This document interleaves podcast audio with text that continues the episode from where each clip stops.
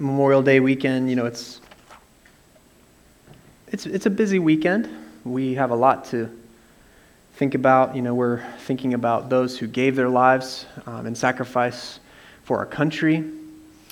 And also, the parents in the room are thinking about how their kids are home for like three months. It's the unofficial sort of beginning of the summer, right? Anybody taking a road trip for Memorial Day or like for the summer? Anybody going on a long road trip? Nobody's traveling. The gas prices, I get it. Wow, I was expecting at least one person to raise their hand besides me. Um, okay, remember when we used to take road trips? And uh, one of the games we used to play was Would You Rather. Do you remember that one? All right, I'm going to give you two. Just to kind of get the, you know, get you thinking. Remember, preaching, I can't preach well unless you listen well. Okay? So, all right, would you rather have a full time chef in your house? Full time? Somehow you could, just go with me. You can somehow afford this, okay? We're dreaming. Full time chef or full time masseuse. The moms are like masseuse, and maybe chef. Maybe they throw both in. The, what do you think? Chef? Masseuse? Wow. Can we have both? Um, it's hard, right? All right, here's the second one. Would you rather have no phone at all, no smartphone? Yes. yes. Great answer no smartphone at all, or be addicted to your phone?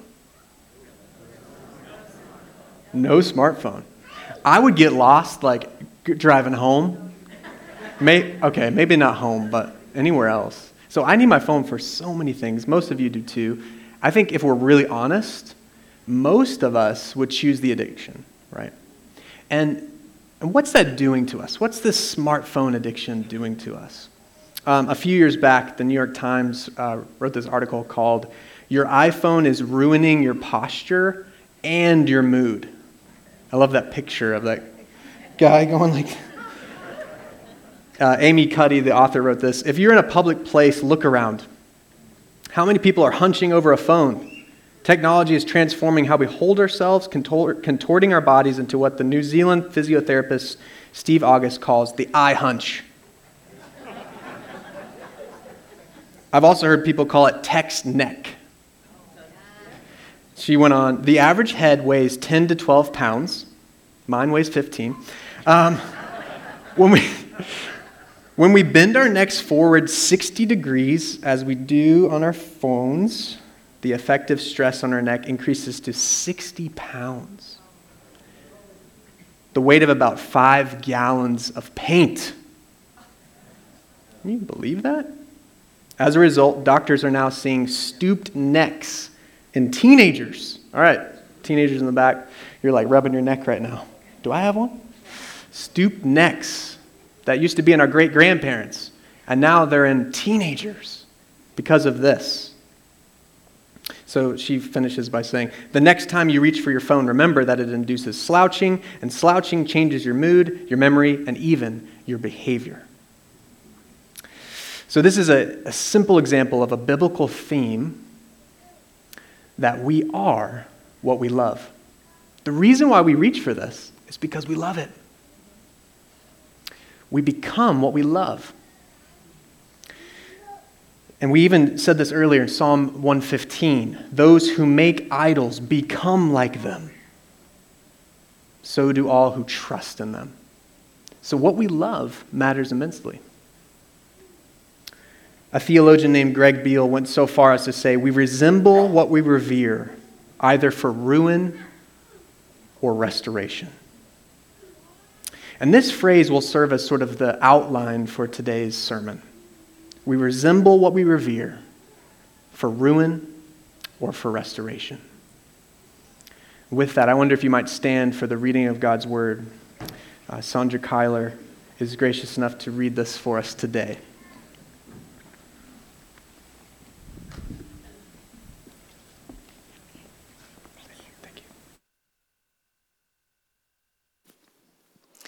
Our Old Testament reading is found in 1 Kings 18. When Ahab saw Elijah, Ahab said to him, It is you, you troubler of Israel. And he answered, I have not troubled Israel, but you have, and your father's house, because you have abandoned the commandments of the Lord and followed the Baals.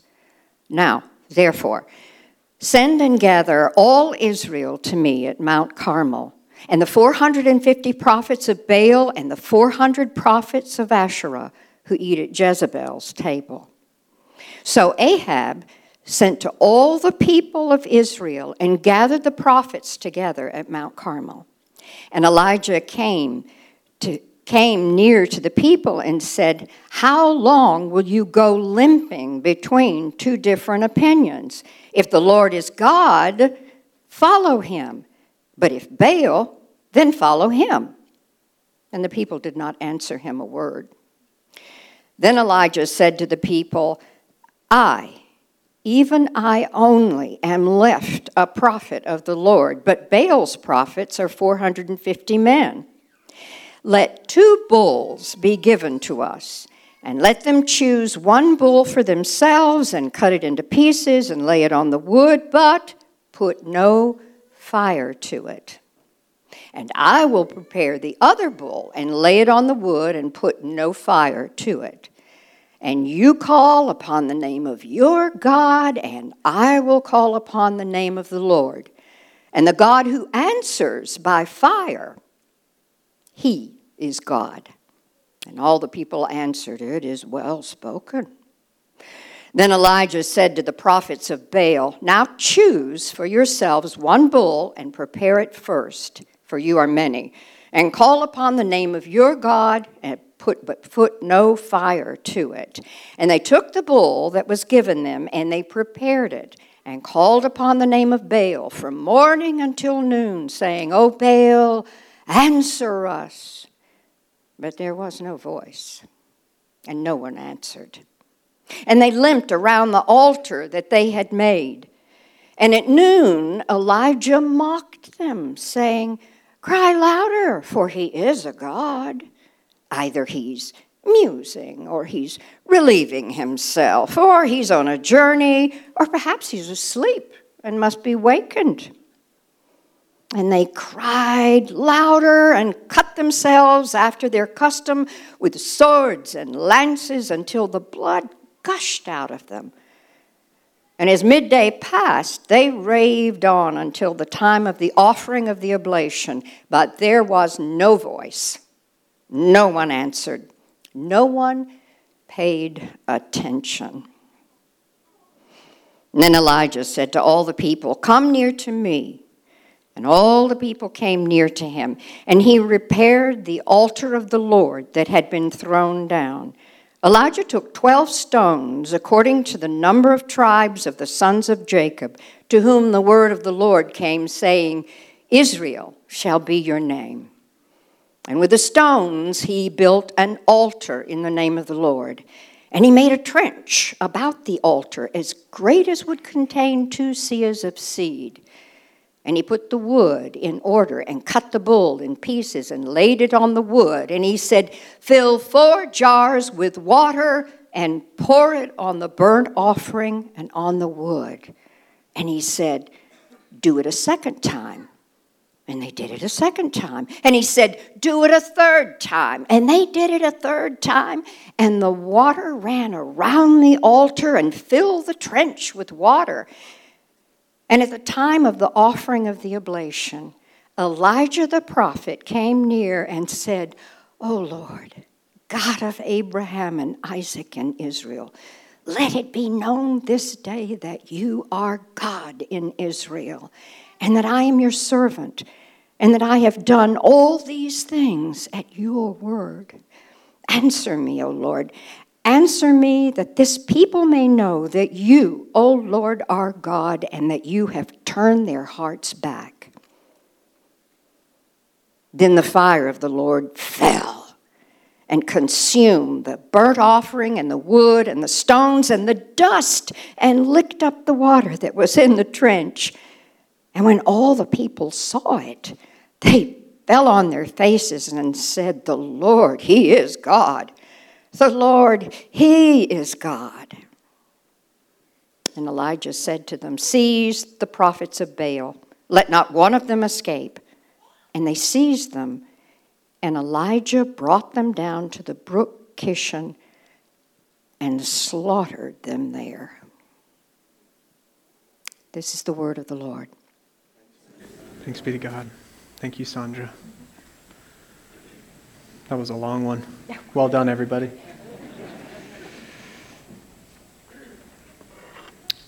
Let's pray once more.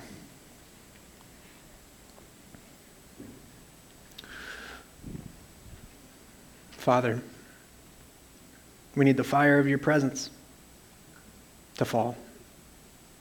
Turn our hearts back to love you most, to love each other as you call us to. By your Spirit, come, Lord Jesus. Pray in your name.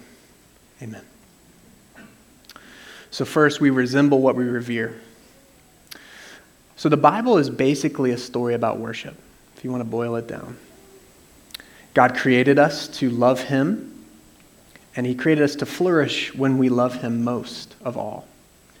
But the problem is we prefer counterfeit gods to Him. And that is the reason for all the disintegration and all the pain and brokenness and chaos in our world.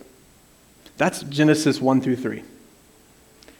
The rest of the Bible is how God plans and executes his plan to bring us back into relationship with him, to bring us back into flourishing, which is putting him first, loving him most. And that culminates in the person of Jesus. That's the story in a nutshell.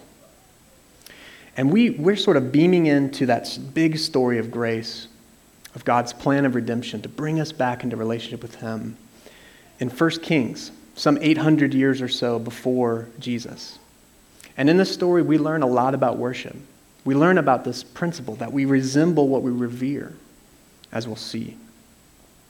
So, in that day, the nation of Israel was torn in two. Ten tribes up in the north of Israel and two down low in Judah. And the reason why they had been torn in two is because of this problem called idolatry, which we're going to talk about. In, in essence, preferring someone or something else instead of God. This is the problem with the whole world, and we see a microcosm of that in the nation of Israel. Idolatry had torn the place apart, the people apart. Some were following Yahweh, but many more were following this god called Baal. Baal was the storm god of the day. He, he did other things, but it primarily about storms and, and rain systems and weather systems. And so many people had turned to him. Uh, the king at that time was Ahab, and he had met, uh, married a person, a woman named Jezebel, who was a Baal worshiper. And after that happened, the nations seemed to follow suit. After this marriage with a Baal worshiper, the, the nation of Israel seemed to basically say, We prefer him over you, God of all things. And God, in chapter 16, just to catch you up with where we've been the last few weeks, God was extremely angry about this because the nation had not only turned from him, but is ripping itself apart. So he's angry at their pain. He's angry at anything that hurts his people. Uh, a few years ago, I was uh, on a date with my wife. She's not here. Uh, she's at home sick with the kids. I think I told you that already. This guy was not watching where he was going, and uh, he's just kind of laughing, being real boisterous, and he like backs into Anne and like bumps her with his elbow and like hits her and she's like, oh, I see her wince. And I didn't even think. I was like, buddy, what are you doing? You better watch it, buddy. you know, you need to be careful what you're doing. And again, I didn't even think. I just reacted because, because I love this person. I want to protect her. It works the same way with God, but in, a, in an infinitely greater degree. He loves you. He'll do anything to protect you. He'll, take, he'll try to take away anything that's hurting you. And we see this In the beginning of 1 Kings, God sends Elijah the prophet to get his people's attention through a drought. It's somewhat symbolic of their spiritual state, right? Lifeless. Following a lifeless God instead of the true God of all things. And this drought had persisted for three years. And King Ahab is so upset about this drought, so he wants to get to the source of the problem, and he's after Elijah the prophet. He want, he's hunting him down. He's trying to take him out so that the storm god Baal can send rain again. And that's the beginning of chapter 18. Uh, God tells Elijah to go and present himself to Ahab, the person who's hunting him down. And after that, he would bring rain. And so this is where catching you up to the beginning of our verses this morning.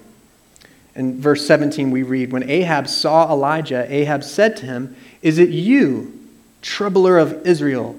And he answered, I have not troubled Israel, but you have and your father's house, because you have abandoned the commandments of the Lord and followed the Baals. Whoever or whatever we revere, we will resemble. And here we're meant to see that Ahab's allegiance to the storm god had poisoned his heart. To this false god, it had changed him from the inside out. And we see this, the language that he used, this word troubler of Israel, can also mean ruiner, ruiner of Israel. And Elijah, remember, prophets in that day spoke for God, they represented God. And so, in essence, by saying, You are a ruiner of Israel, Elijah, he's pointing to the God of Elijah and saying, You have ruined Israel, God. He's made himself an enemy of God. He's shown his true colors with this statement his heart had been turned against God. And again, the nation of Israel had followed. We are what we love. And you know, today, look, we're not bowing down to statues very often. Our idol worship is a, is a lot more camouflaged, but it's, it's, no more per, it's, it's certainly no less pervasive today as it was in the ancient Near East. Uh, in 2005, an author um, named David Foster Wallace gave a commencement address uh, at Kenyon College. This is, I've listened to this several times. It's one of the most um, powerful commencement speeches I've ever heard. And I want you to listen to, to what he has to say. Keep in mind, this person is an atheist, okay? So keep in mind that as you hear what he says about worship in the day to day trenches of adult life, there is actually no such thing as atheism. There is no such thing as not worshiping. Everybody worships. The only choice we get is what to worship.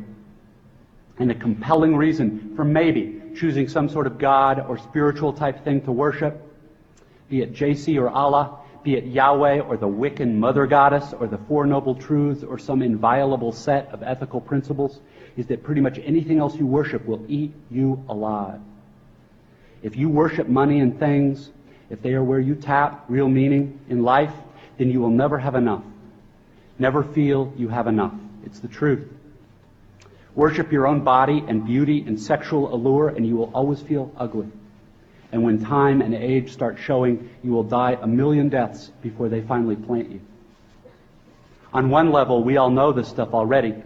It's been codified as myths, proverbs, cliches, epigrams, parables, the skeleton of every great story. The whole trick is keeping the truth up front in daily consciousness. Worship power, you will end up feeling weak and afraid, and you will need ever more power over others to numb you to your own fear. Worship your intellect, being seen as smart, you will end up feeling stupid, a fraud, always on the verge of being found out.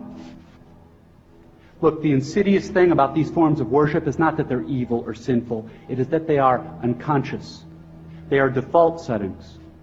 They're the kind of worship you just gradually slip into day after day, getting more and more selective about what you see and how you measure value without ever being fully aware that that's what you're doing. And the so-called real world will not discourage you from operating on your default settings because the so-called real world of men and money and power hums merrily along on the fuel of fear and anger and frustration and craving and the worship of self. Our own present culture has harnessed these forces in ways that have yielded extraordinary wealth and comfort and personal freedom. The freedom all to be lords of our own tiny skull sized kingdoms, alone at the center of all creation. This kind of freedom has much to recommend it. But of course, there are all different kinds of freedom. And the kind that is most precious, you will not hear much talked about much in the great outside world of wanting and achieving and displaying. So he understood something that we often overlook uh, that everybody worships, but also that money and beauty and power often become more than money, beauty, and power to our hearts. They become too important to us. And what we're going to see next is how, when we do that, it always inevitably leads us to ruin. Idols lead to ruin. So Elijah set up this divine showdown between Yahweh and Baal. Right? He sets up two altars. He said, 450 prophets go over here, set up your altar, and I'm going to go over here by myself, and I'm going to set up mine. And whoever's God sends down fire to consume the sacrifice, he is God. And you, people of Israel, serve him, follow him. So that's the showdown. That's the one rule. Set it up. Whoever sends the fire wins the day and wins the people's hearts. And just before this showdown, Elijah calls out God's people. He's not afraid to be direct to them. He's a prophet, right? He speaks the truth about their spiritual state. And he says this in verse 26.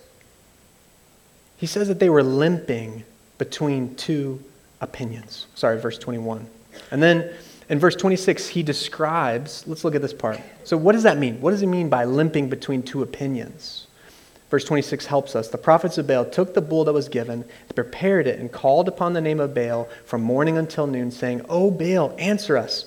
But there was no voice, and no one answered, and they limped around the altar that they had made. So in high school, I played basketball, and one game I went up, I can't remember if I was going for a rebound or not, but I sprained my right ankle, turned it right over. It was about the size of a, you know, a grapefruit the next day. And then, for good measure, in college, about a year later, I sprained my other ankle. Same thing, limped for weeks and weeks. Still have problems with them.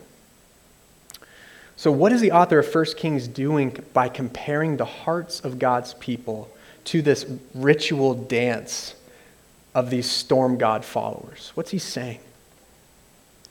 He's saying that their hearts, the people of God, the hearts of the people of God are as defective as this dance. This dance that they're doing for their storm God. Their hearts are just as wrong and just as defective as theirs. Eugene Peterson, one of my favorite theologians, said this Do we realize how almost exactly the Baal culture of Canaan is reproduced in American church culture? Baal religion is about what makes you feel good. Baal worship is a total immersion, what I can get out of it. And of course, it was incredibly successful. The Baal priests could gather crowds that outnumbered the followers of Yahweh 20 to 1. There was sex, there was excitement, there was music, there was ecstasy, there was dance. What did the Hebrews have to offer in response? The Word. What's the Word? It's the biggest word we have here salvation, being saved. We are saved from a way of life in which there was no resurrection, and we're being saved from ourselves. One way to define spiritual life is getting so tired and fed up with yourself, you go on to something better, which is following Jesus. Look, idol worship, following after counterfeit gods, good things that become ultimate things, it's everywhere. It's not just out there, though, it's in this room, it's in this chest. And here's the thing the Bible helps us to see where this leads. Where did it lead these prophets? To death. And this is where idol worship always leads us to ruin, whether in this life or the next. Look, like Baal, counterfeit gods, they offer fireworks. They offer this notion of solace when the world is hard when life goes sideways. They promise the good life of security, of meaning, of purpose. But they're silent and powerless when they're needed most. Are you tired of the empty promises of a, of a false God? Like money, like sex, like power, like approval, like a job, like 10,000 more dollars. I just need 10,000 more dollars, then I'll be happy. Aren't aren't you tired of that? That longing? That just, and when you get it, by the way, what happens? I actually I need a little bit more. I need a little bit more.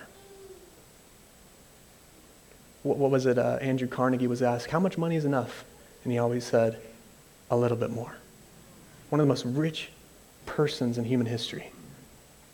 That's how it works, that's how our hearts operate. We resemble what we revere either for ruin or restoration. There's hope for us. Let's turn there now.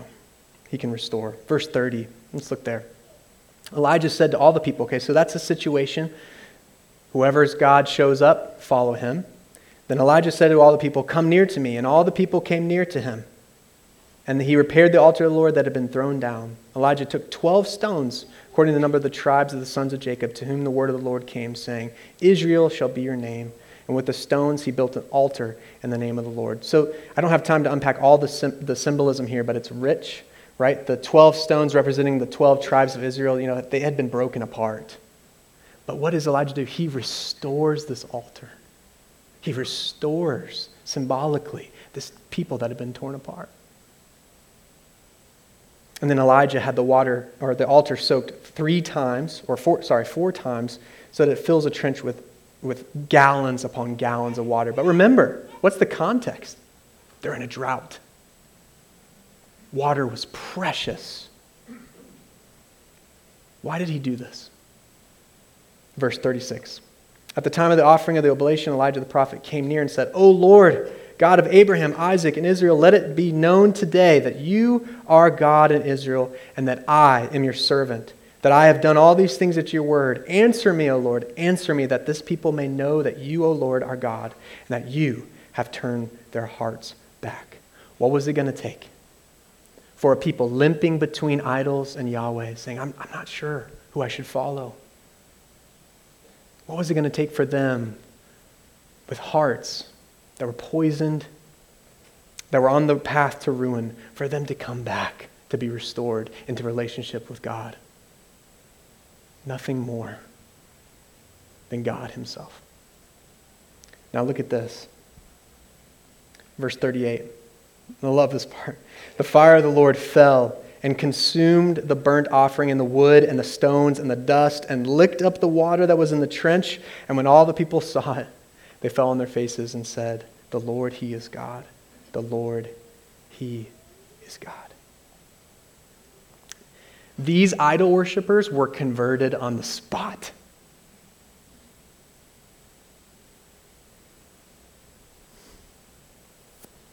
I want to let you in on something that hit me this week as I was praying. The Lord always does this, okay? On either side of salvation in the Bible is always the fire of God's presence.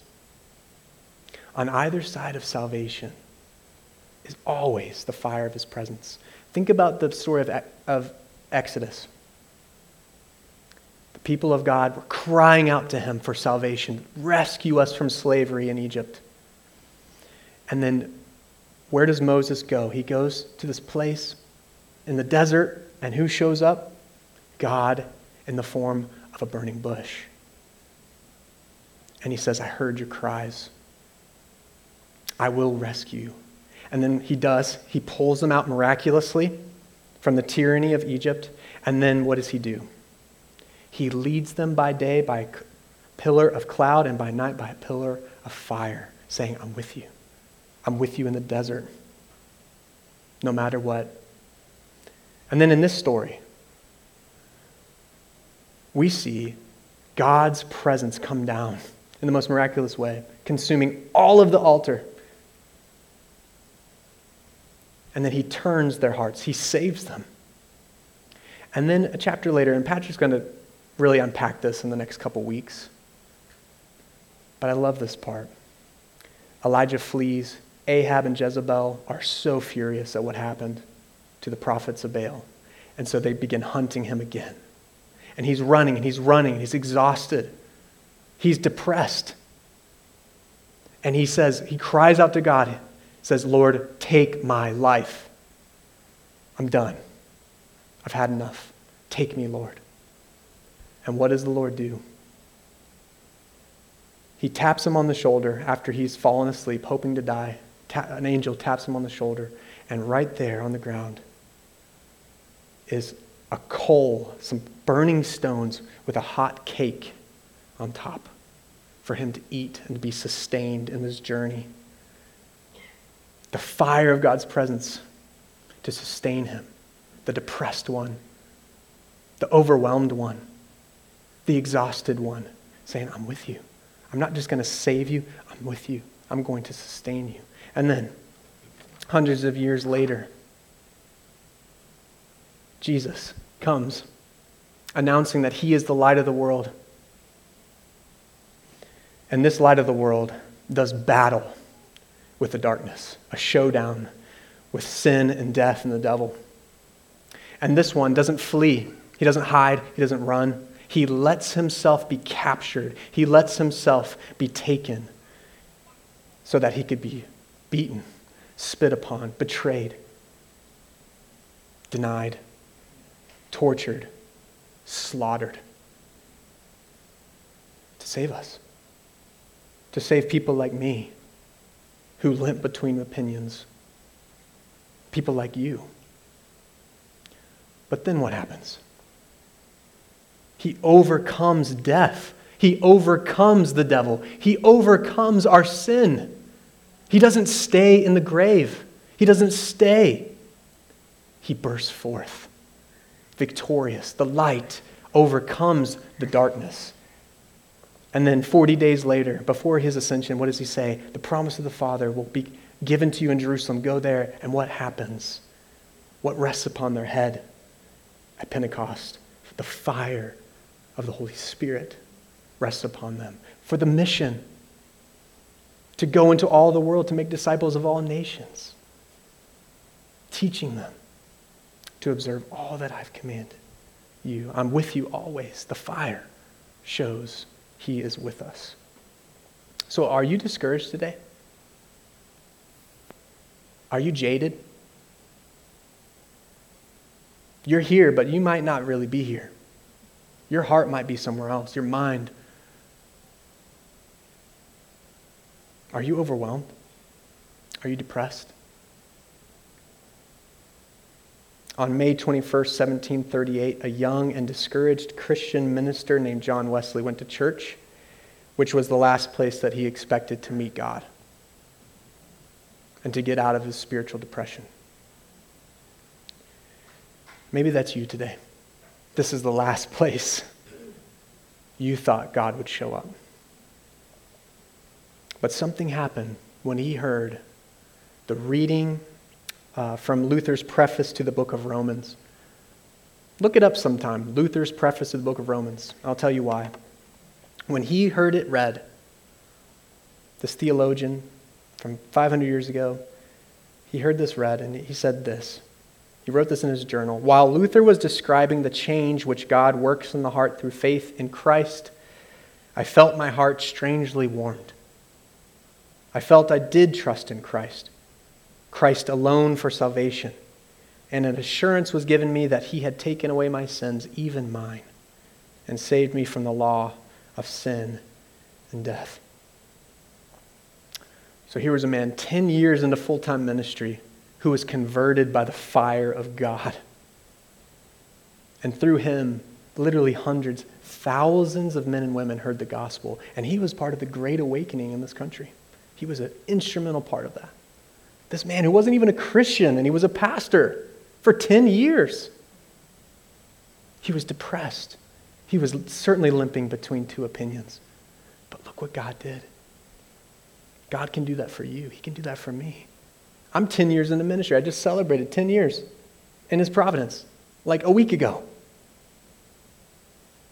I need the fire of God's presence too. And odds are you do as well.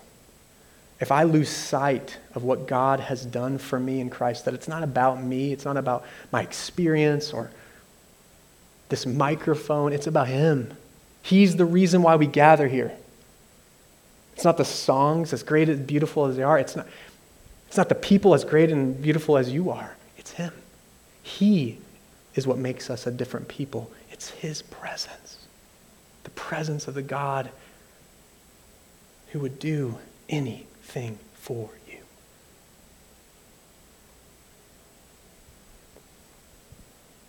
It's not my word. Is not my word like fire, declares the Lord, and like a hammer that breaks the rock in pieces? Some of our hearts are hard like rock, but His word breaks through it. His word is like fire. This is why we care so much about the scriptures, because it's fire. And He can set our hearts on fire with the gospel. There's no other good news like this in the world, friends. You can search all your life long, but there's no other person like Jesus. There's no other one like Him. I want to close the way uh, our service began with that scene from Indiana Jones. You know, Indiana, he had a choice. He could either keep reaching for those idols that he had been chasing his whole life and fall to his death, his ruin. Or he could take the hand of the Father the Father who loved him, and live. You have that choice too. Let's pray. Father, we thank you for Jesus, your Son that you sent to save us. Yes, even us, those who call themselves Christians, but whose hearts are very much spoiled by our idols, things that we love too much.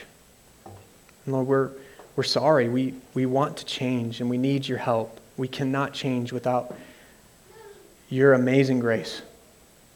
And so, Lord, I pray for every heart in this room. I pray that they would turn to you for life. That we would see that you have been holding us all along. We need only give up from our struggle, our chase, and let you pull us up that we might have the abundant life in Christ. It's not easier, but it's better because it leads to life and eternity with you instead of life separated from you and eternity separated from you in eternal ruin. And so, Lord, come. Change our hearts again. Save us again from ourselves. Help us to be fed up with ourselves Holy Spirit, make this church a place of your presence. Not by might, nor by power, but by your Spirit, says the Lord Almighty. So come. Pray in Christ's name. Amen.